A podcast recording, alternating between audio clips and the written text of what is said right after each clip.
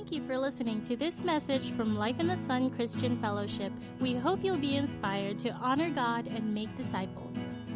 Good morning, church. Wow, God is good. Welcome, especially if you're visiting for the first time. I want to give you a special welcome. My name is Mark, one of the followers of Christ here at Life in the Sun.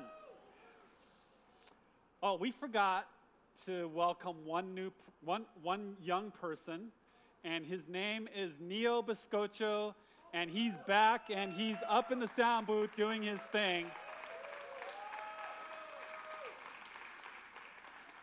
Uh, for those of you who don't know, uh, Neo uh, just came back from a trip in the States for uh, medical reasons, and God was amazing in how he provided for their whole family. Terry said, God is at work on the earth uh, just ask Neo, ask Noy or Sandy, uh, ask any of the youth, ask Stefan and his family, ask your neighbor, because God is at work here on the earth. And uh, it was just great to see all of the young people up there. I want to celebrate some of our new and upcoming young leaders who really stepped up to the plate. Uh, one of them is Jerwin Mappa. He really did a lot to support and to serve all of his peers. Also, Elaine, sitting right next to him. Also, want to honor Andy and Leonard, who really got the ball rolling in the beginning. And overseeing all of that was Elmore and Jen. I really appreciate them. And then Van and Naomi. And one of our hidden people behind the scenes, a lot of people don't know, she holds things together, is Zarina. and now we trust God for the results. Yeah, it's all part of our vision to make disciples, to honor God in Micronesia and beyond. It's a vision that's born in the heart of God. And I just want to tell you the story of, of how that came to be. Uh, we've always had a vision for Micronesia. Make no doubt about that. It's been there since the foundations of this church. But we needed to crystallize it into a statement that was concise and yet complete. Uh, we needed something to capture our high calling as a church in Micronesia. And so one night, as we were praying about it, the Lord just gave me a moment of inspiration. I texted it to Pastor Roland. We discussed it with the leaders, tweaked the wording a little bit, and there it is. We exist to honor God, to make disciples in Micronesia and beyond. It's a vision rooted in the heart of God. And one thing I enjoy the most is helping people experience God. It's the best thing because when God touches somebody, they're not the same giving your time, giving your treasure to support the vision of making disciples in Micronesia um, is a great thing. It's a vision rooted in the heart of God, it's a vision worth living for. And there are so many ways that you can be a part of what God is doing. Doing things like going to the conference gives God an opportunity to be at work. Uh, those of you who prayed for the young people in our church, or those of you who gave financially to support them, you are investing in the next generation. Uh, the people in your life group, they have special gifts and talents and abilities. Each of you have a special role in his kingdom. All of you have specific involvement in furthering his kingdom. There are assignments that the Holy Spirit reveals to you or He wants to reveal to you to help touch people's lives. And that's not limited to Sunday morning. It's not limited to this worship service. It's not even limited to your small group that meets during the week. Um, this can happen at home, this can happen at work, uh, this can happen anywhere, whether it's across the street or across the ocean. God is inviting us to be a part of what He's doing. Giving your time and your talent and your treasure is good. Serving God is great, but there's something more important. There's something more important than giving your tithe. There's something more important than giving 10% of the first of all of your increase. There's something more important than supporting the youth to be able to go to a conference. There's something more important than serving on Sunday morning or during your life group during the week. And it's found in a teaching that Jesus gave to his disciples on a mountaintop. And we gave a title to his teaching. It's called Redefined. Today we are on week four. Let's pray. Our Father, you came to redefine us. You came to redefine life, and I ask that you would open our eyes, the eyes of our hearts. Lord, give us knowledge and understanding. I ask that you would transform our minds and transform our lives so that we could actually experience you and be a part of what it is that you're doing on the earth.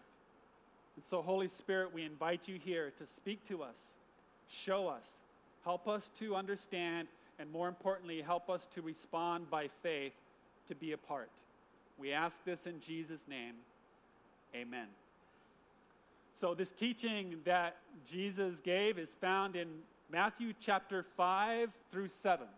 Chapters 5 through 7. And today, we are going to be looking at verses 21 to 26 of chapter 5. Jesus said, You have heard that it was said to those of old, You shall not murder, and whoever murders will be liable to judgment. But I say to you that everyone who is angry with his brother will be liable to judgment. Whoever insults his brother will be liable to the council, and whoever says, You fool, will be liable to the hell of fire. So, if you are offering your gift at the altar, and there remember that your brother has something against you, leave your gift there before the altar and go. First be reconciled to your brother, and then come and offer your gift. Come to terms quickly with your accuser while you are going with him to court, lest your accuser hand you over to the judge, and the judge to the guard and you be put in prison.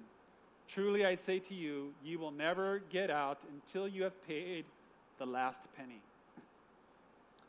Today, I want to focus on verses 23 and 24. Jesus said, So, if you are offering your gift at the altar, and there remember that your brother has something against you, leave your gift there before the altar and go. First be reconciled to your brother and then come and offer your gift. Before you offer your gift, before you give to the Lord, before you serve, go and be reconciled to the person who has something against you.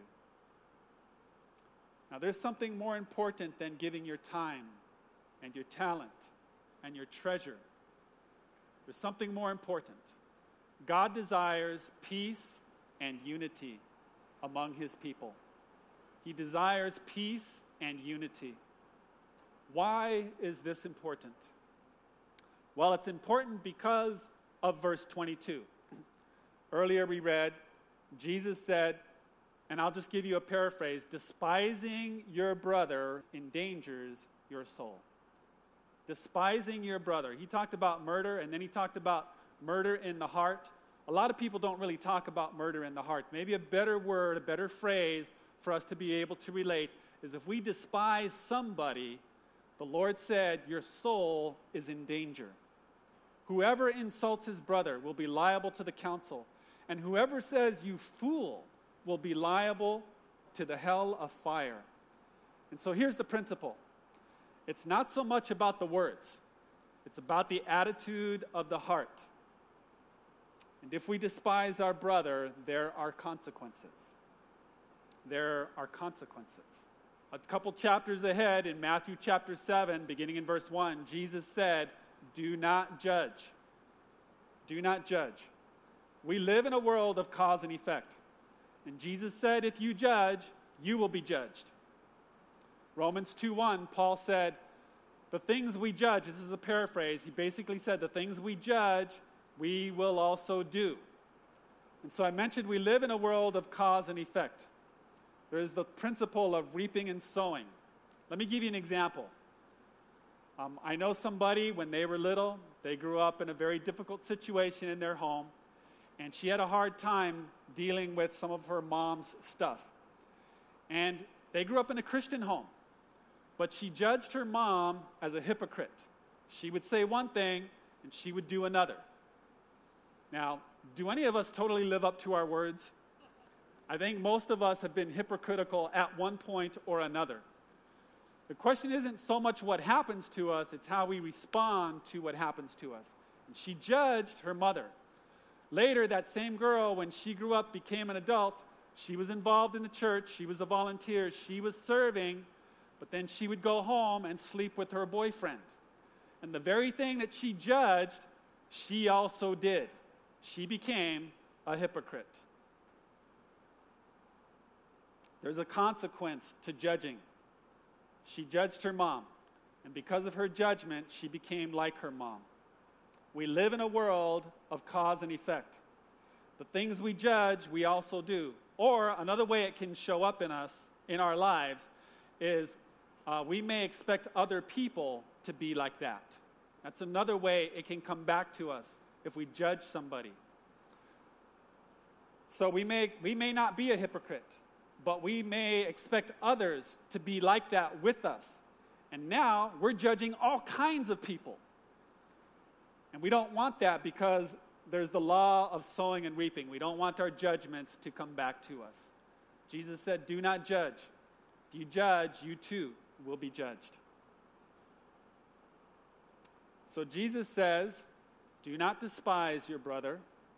And this is referring not just to your biological brother, it's not referring just to your Christian brother. In the context, it makes better sense when you consider anyone who is your fellow man or fellow woman.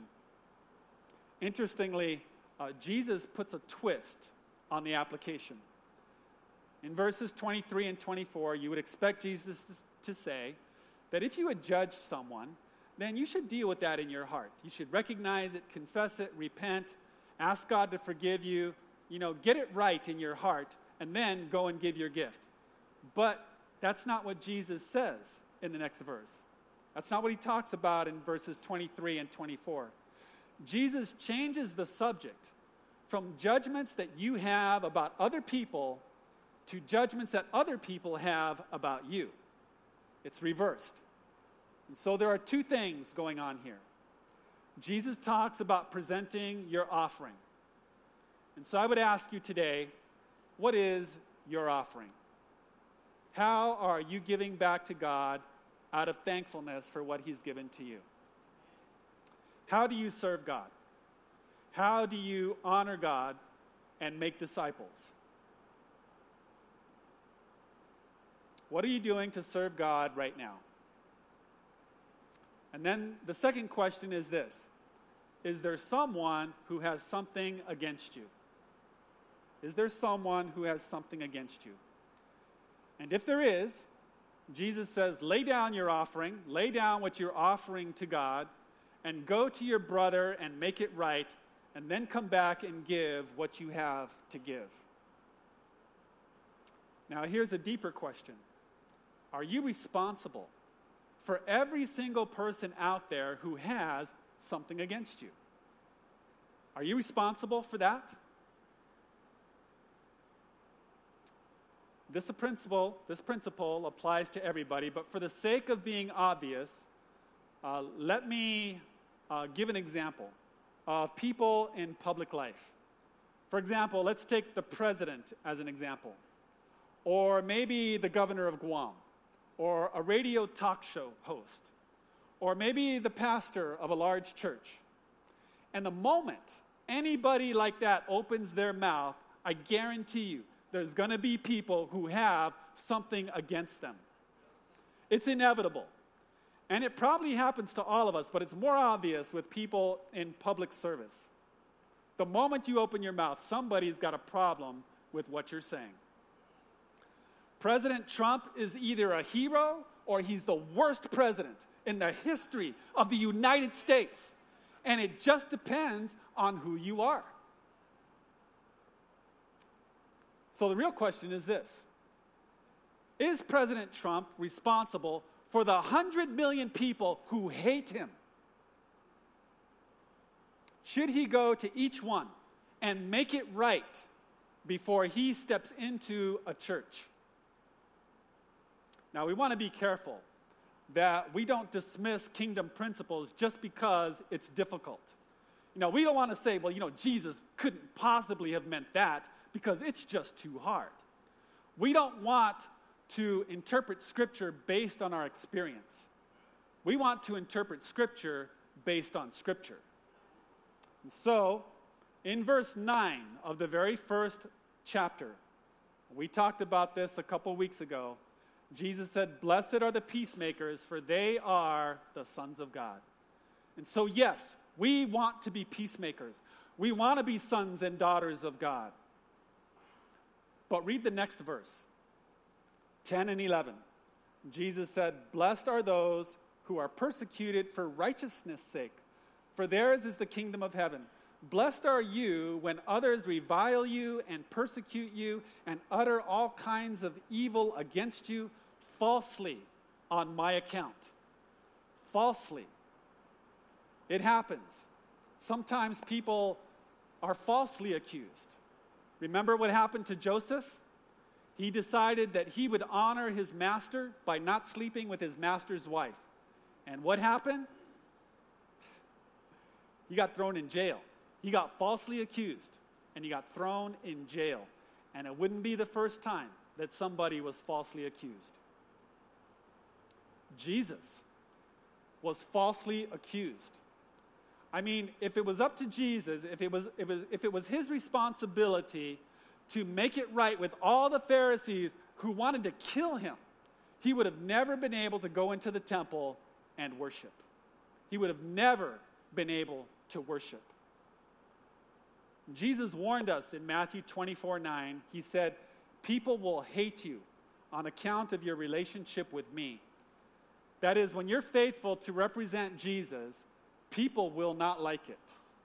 They don't like it when the light shines on them. If you're faithful to Jesus, somebody is not going to like you.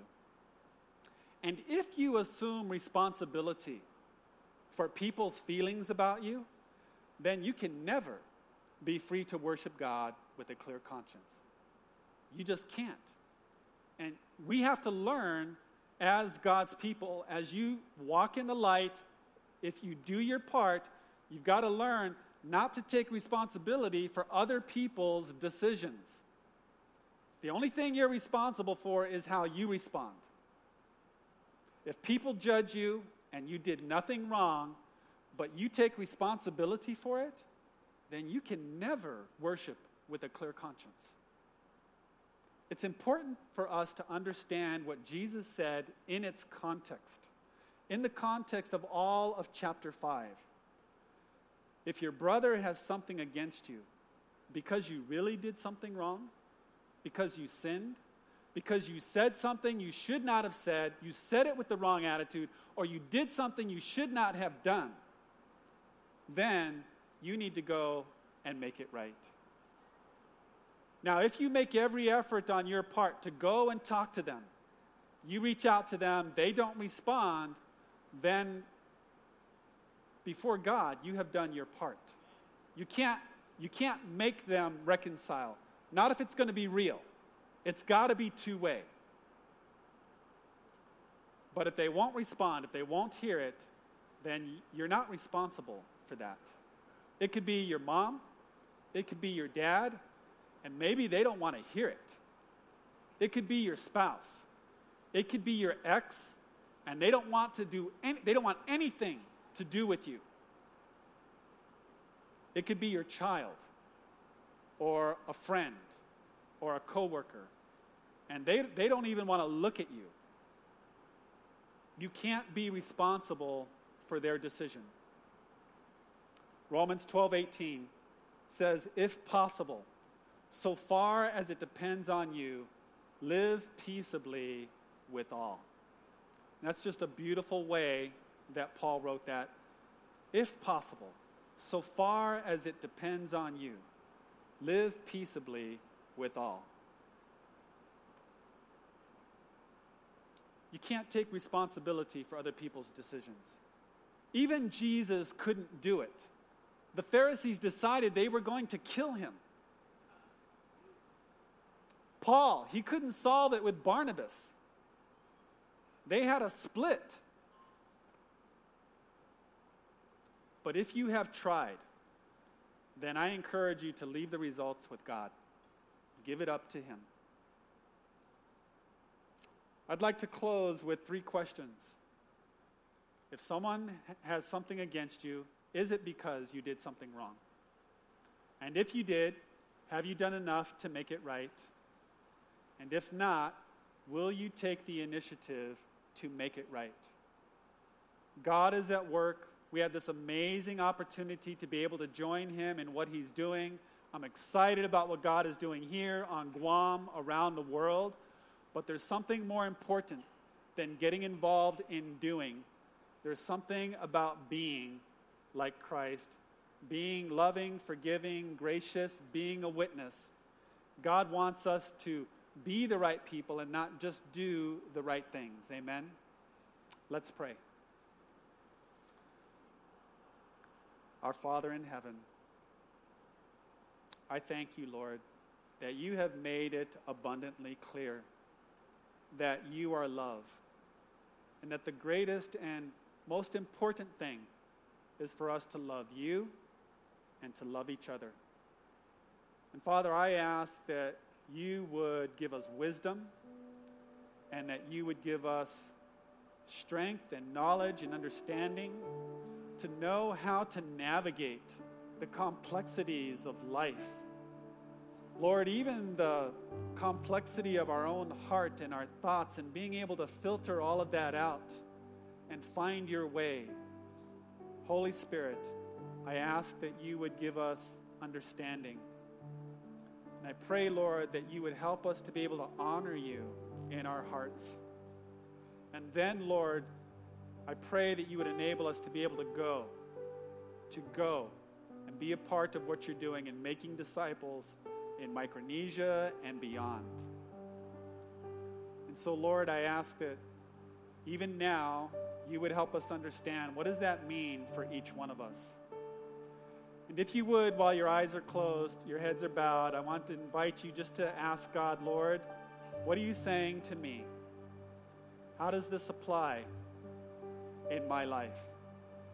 And take some time just to let the Lord highlight something if there is something. And let Him guide you in where to go from here.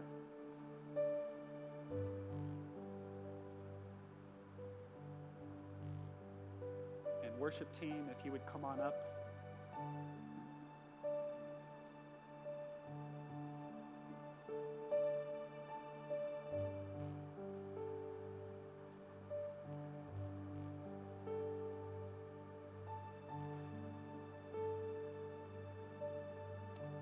Take some time to be still inside and just connect with God. He is here. Just allow Him to be able to show you some things.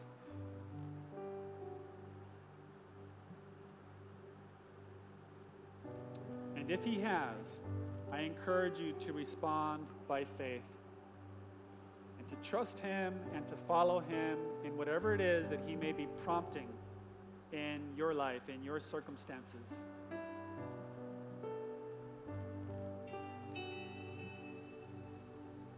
And if in your heart you're saying yes to God, I just want to pray for you, Lord. I pray for the enabling of your Holy Spirit in each one of your sons and daughters here today that is sensing your leading, and that you would enable them to be able to represent your heart well. Father, teach us to love well and teach us to be strong according to the image that you created us to be, to be like Jesus.